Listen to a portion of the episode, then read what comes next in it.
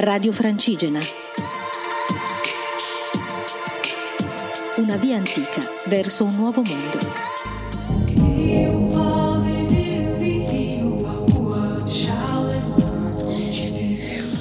Ciao a tutti, eccomi qui, sono Elisa, sono come ieri a, a Ile de Noé in Guascogna e mi sono dovuta prendere per forza una giornata di riposo perché dopo il malessere che ho avuto ieri pomeriggio, questa mattina non stavo affatto bene e quindi era molto stupido mettersi in cammino per testardaggine e quindi purtroppo ho dovuto fermarmi di nuovo.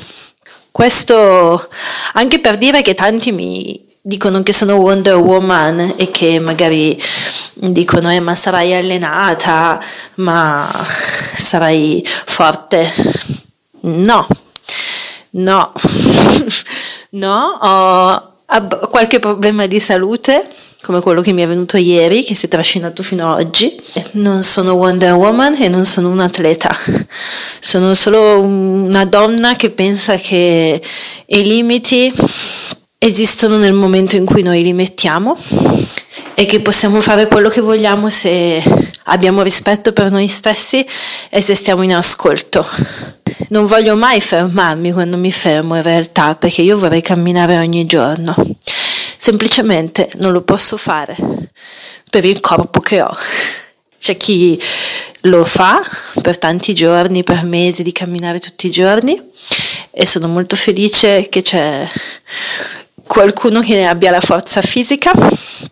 Io non ce l'ho e quindi ogni tanto mi devo fermare e questa volta succede per un malessere più interiore che può essere quello di un tendine o di un muscolo, ma domani riparto. Quindi oggi vi posso raccontare che ho dormito molto e ho mangiato molto finalmente. Eh, la vicinanza della Spagna si sente, ho trovato un menù come quelli spagnoli. È la prima volta che mi succede in Francia, sono stata molto felice.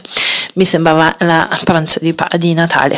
Detto ciò, ho trovato una di quelle persone che durante il cammino si ricordano io credo che in ogni cammino, per chi ha camminato, in ogni viaggio, per chi ha viaggiato magari da solo o da sola, abbiamo delle persone che ci rimangono impresse e che fanno un po' da accompagnatrici o accompagnatori nel viaggio. E io qui in questo posto sperduto della Francia ho trovato Edna, che ha un git, è una signora anziana, non ha mai fatto cammini ma accoglie pellegrini da 11 anni. I pellegrini lei da uno sguardo li capisce. Mi ha fatto realizzare che insomma da quando ho visto i Pirenei ho cominciato un po' a correre, mentalmente magari anche, no? Fisicamente, ma molto mentalmente, verso la Spagna. E non ero più proiettata nel giorno dopo giorno, come è sempre stato nel mio viaggio, ma mi sono immediatamente proiettata nel futuro di quando sarò in Spagna, o a Saint Jean più che in Spagna, quindi all'inizio del cammino francese.